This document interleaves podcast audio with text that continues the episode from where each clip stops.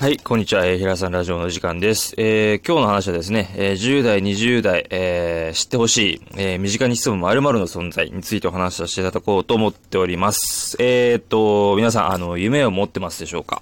はい、いきなりですけども。あの、まあ、夢っていうのは、個人的には叶わないものだと思ってるんですね。ただ、えーその夢っていうのが自分の人生の目標であったり、そういう自分の信念に変わった瞬間にそれは叶うと思います。はい。夢っていうものは見るものであって、えー叶えたいものであれば目標とか、えーそういう自分の信念、生き方の理念にしてしまう方がいいと思うし、多分変わると思うんですよ。これ絶対俺叶えてから死ぬみたいなね。そういう覚悟を持った、えー生きる理由みたいなものになったりすると、えー叶うと思います。なぜならそれやらないと生きて、生きてる意味がないぐらい思える自分になると思うんで、なってる状態でそれを見てるので、はい。ということで、あの、定義をちょっとお話しさせていただいた後に、えー、まあちょっと答えから先言っちゃいます。あのー身近に潜む、〇〇のの存在っていうことなんですけど、ドリームキラー、ですね。はい。えー、ドリームキラーって何ぞやって話なんですちょっと補足させてもらうと、まあ、例えば、あなたたち、10代、20代の方たち、若い人たちって、やっぱりね、自分がやりたい、これやりたいってことに関して、やっぱりこうね、あのー俺みたいに30代、40代、まあ、年齢は関係ないんだけど、まあ人によって、まあ、その、いい気持ちのね、えー、強さ、弱さはあるけども、物事にもよるんだけど、まあ、エネルギーがすごいんですよ、10代、20代の特に。ごめんなさい。で、あのーそういうのもね、身内に言わないでください。親とかに。うん。あのー身内とか親とかっていうのは、特に親なんていうのは、まだ、俺の世代とかっていうのは、まあ段階世代、段階ジュニアぐらいの世代なので、やっぱり会社に所属して働くのが当たり前だよね。年次昇給、まあ年次昇給っていうのは、あの、説明すると、わかんない人、若い人わかんないと思うけど、説明すると、その、な、勤続年数、つまり働いてる年数が上がっていけば上がっていくほど、仕事のスキルがあろうが、人間的にどんなんだろうが関係なく、給料が上がっていくよっていうシステムが昔はあったんですよ。30年ぐらい前ね。あの、90何年とかね。まだ生まれない人もいるかもしれないんだけど、まあ俺はギリギリ生まれてたんだけど、いる、そういうことがあったりとか、あとはまあ、年金が、あのまあ、あの、税金払ってれば、会社に所属してれば、もらえますよっていう、ね。まあ、厚生年金っていうのがあったりとか、国民年金って二つあるんだけどね。あの、国民、厚生年金はま、会社に所属してればもらえて、国民年金っていうのはま、みんなで、あの出し合った税金の中から賄われてる、まあ、病院に行ったりとかする保険証ね、国民健康保険証ってあるんだけど、ああいうのとかの保証をもらえるんだけど、まあ、それちょっと置いといて、あの、そういうのが当たり前にもらえますよとか、福利厚生って言って、例えばなんかジム借りれますよとか、あの、なんか星野リゾート行けますよとか、あの、そういうね、厚生福利厚生、まあ、病気にかかって、例えば今だったらコロナだったらコロナワクチンのインセンティブっていうのがあって、ワクチンを打つ人は、その、家族とか身内とかが、えー、ワクチンを打ちに行くときは、有給休暇取ら、として、一日、あのー休み取れますよみたいなシステムがあるんだけど、そういうのが当たり前じゃなくなってきてるのに、それがあるのがいい。大学出るのがいい。高専出て、こういうシステムとか、こう、機械工学やって、資格取って、こういう大学入って、で、何？あの、就職はこういう一流の会社に入った方がいいって、未だに言ってるか、いつの話だよみたいな、化石みたいなやつがいるんですよ、大人って。ちょっとそれは不勉強すぎて、日本の社会、教育も良くないんだけどね。うん、まあ、なぜなら GHQ が勝手にそういうに法律を決めたからね。まあ、それも置いといて、まあ、ちょっと背景を知っていただいた上で、この話を聞いてもらいたいんだけど、なぜいけないかっていうのは、それを本筋として生きてきて、そういうことしかやったことないし、例えばあなたが大工さんになりたいと。で、お父さんもお母さんも大工さんじゃなくて公務員だとしましょう。一番わかりやすい例ね。公務員がいいっていう風に決まってるんですよ。大概の人は。なぜかって言ったら自分がそれでうまくいったから。でも、それがうまくいったのは、その親父、お袋がうまくいっただけなって言って、あなた自身にうまくいくとは限らないんですよ。それを押し付けてる時点で、その父親と母親がしょうもないんですよ。はっきり言うけど。ほんとしょうもないの。勉強しないだけ。はっきり言うと。うん。勉強してる人だったら、あ、別にいいんじゃないって。大工さんでも全然いいじゃん、転職つけるって。うん、いいんじゃない？自分がやりたいからどんどんやりなよって。じゃあ、中学卒業してやるの？高校卒業してやるの？って。あのね、信頼が足りないんだと思うんですよ。身内が、周りが、大人たち、僕も含めてね。大人たちが子供に対してとか、10代、20代の子たちに危なっかしい、そそっかしいとかつって、なんか、変な意味で手を添えたりとか、こっちの方がいいぜとか、うん、こうしろよって言いがちなんだけど、それって、いや、お前の人生じゃねえじゃんって。おめえ関係ねえじゃんって話なんですよ。求められたら自分はこういうことやってきたけど、あなたはどうなのって俺だったら聞くと思うんですよ。だって俺とその人は違うから。彼、彼女らは違うから、10代、10代の場合は。経験がないから。でも、エネルギーはあるから。うん。若さがあるから。だからいろんなことどんどんチャレンジをしてほしいし、失敗してしんどい時は俺が話聞くよって俺ライフコーチだから、話聞くよって。そういう風に、こう、なんていうのかな、相手をちゃんと尊重した上で相手が何をしたい。あ、俺ちょっとその経験、今、例えば俺が、のね、体育になりたいって若い男の子が来た時来ますよ。10、じゃあ15、6ぐらいにしましょうか。高校出てからちょっとやってみたいんだと。で、本当は親には大学行ったり、専門学校行って転職つけて美容学校とか何でもいいけど、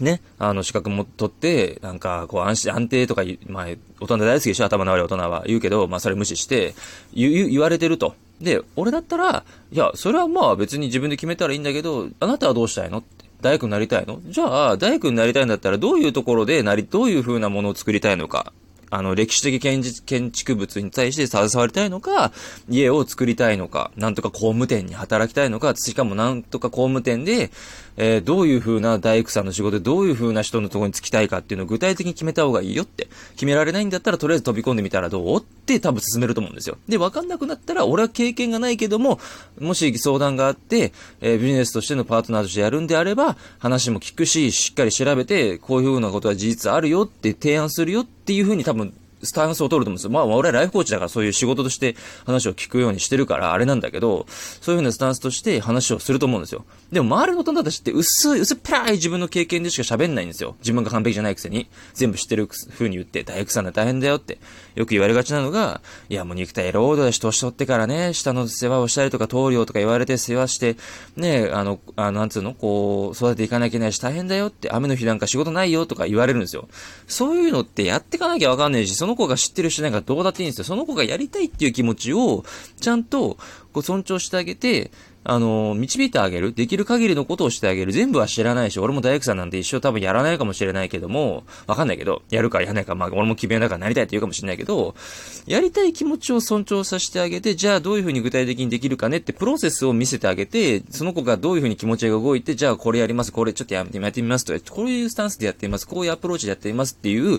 正しい自分が、あの、明らかになる方向性を見せてあげることだと思うんですよ。で、一緒に見てあげることなんですよ。そう、なんかこう、自分で決めさせることだと思うんですよ。覚悟を決めてもらって。うん。そうしないと、覚悟がないと何もできないから、まずやりたいってことも、プラス覚悟を決めて、じゃあ次こうするこうするっていう風にやっていってあげた方が、その子のためにもなるし、その子がもしそれでうまくいかなかったとしても、あ、覚悟が決まってたからこれぐらいは大丈夫だよねって思うしあるし、やりたいって思ったことは嘘じゃなかったから、じゃあ次こういうことを探してみようって、こういう風なアプローチでやっていこうっていう風に、次に行けるような、その人になれると思うんですよ。それをいきなり自分が知らない薄っぺらい知識で、大工さんはこう思うんだとか、左官工の人たちはこうだからとか、土木作業員はこうで汚いから汚れるからとか、土木作業員の人たちが綺麗にしてくんなかったら運転できないんだぜ、車とか。そういう風な視点が全然見れない大人が多いんですよ。ゴミ収集の人もがくっさい、なんなのコロナ禍で運んでアホじゃねえとか言う人いるんですよ。もう考えられない。そういう人たちがいるから、俺らが衛生的な環境で日本国というところで、ね、それがなんか市役所に雇われてるとか、なんか俺らに税金払ってるからとか、そういうしょうもないくだらないこと言ってる大人が多いけど無視してください。そういう人たちはもうどうでもいい。その人たちはもう思考停止してるかわいそうな人たちなんで、ちゃんと考えてる大人、うん。全部をあなたのこと分かってくれないかもしれないけれども、あなたの夢を否定しない、肯定してくれて、あ、いいんじゃない？やってみたらって。例えばラスベガスで、あの、ポーカーのあのカード配る人になりたいとか、別に分かんない。ディーラーさんっていうのかな？分かんないけど、なりたいでも全然いいんですよ。なんだっていいんですよ。だって、何でもできるじゃん。人がだって羽も生えてないのに飛行機飛んでんでしょ？そら。できるじゃん。ライト兄弟がやったじゃん。一番最初の飛行機作って何百回も失敗したじゃん。エイソンだって豆電球作るときに何何千回何万回失敗したけど、ねえうまくいかない方法を100万回見つけたんだ俺は、みたいな。失敗なんかないって言ってたけど、それぐらいでいいのよ。うん。何を簡単に否定してんだよ、人の夢をってふざけんなと思うんですよ。うん。やりたいことやりたいって純粋に言えるって素晴らしいじゃない？それをどんどん尊重できる大人になっていこうよって。俺は思ってるんですよ。俺が否定されてきたから、親とかにも。あなたはどうせできないからテスト50点じゃダメだって。俺勉強できなかったからね。でも関係ないんですよ。勉強できるで全部うまくいくので、もうあれですよ。あの、バブル知らないと思うけど、もうみんなどんな頭が悪い勉強しない奴でも起業すればうまくいく時代があったんですよ。お金が、もう世の中がめっちゃ金払ってるから。うん。金回りがすごくいいから。インフレだったから。今デフレでしょ？物が安くなって物価が安いから薄利多売のスーパーとか、そういうとこが、あの、まあ、しのぎを削っていくみたいな、まあ、レッドオーシャンって言われる、まあ、それはビジネス用語だから話はちょっと飛んじゃっちゃうから、割愛するけど、喋りたいけど割愛するんだけど、要は、あの、親には相談しないでください。はい。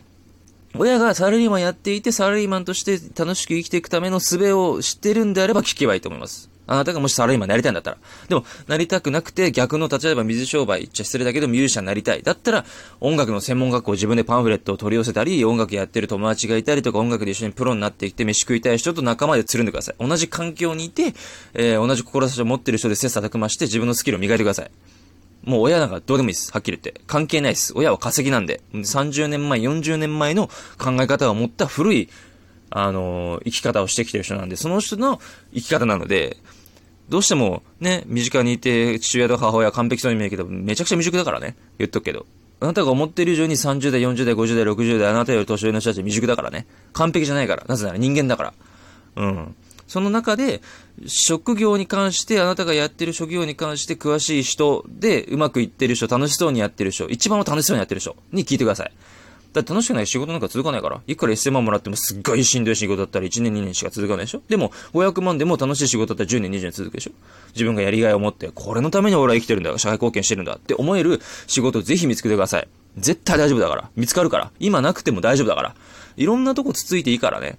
ビュッフェだっていろんなもんつまみ食いするでしょ？それと一緒で別にいきなり天丼食わなきゃいけないってわけじゃないんだから、一個一個つまみ食いしてやりたいことこれだって見つけたことを徹底的に誰が何と言おうと否定してくる奴がいたら無視して、私はこれをやる。これで生きていく。これで食っていくっていう覚悟を決めて楽しくやる工夫をしてください。そうすればあなたのやりたいことは絶対に、あのー、道筋が見えてくるので、うん。何かしら経験ができると思うので、ぜひ、そのことを意識して、あの、生きていってほしいなと、私は思っております。はい。それでは、えー、ラジオ終わりにしたいと思ってます。それではまたお会いしましょう。さよなら。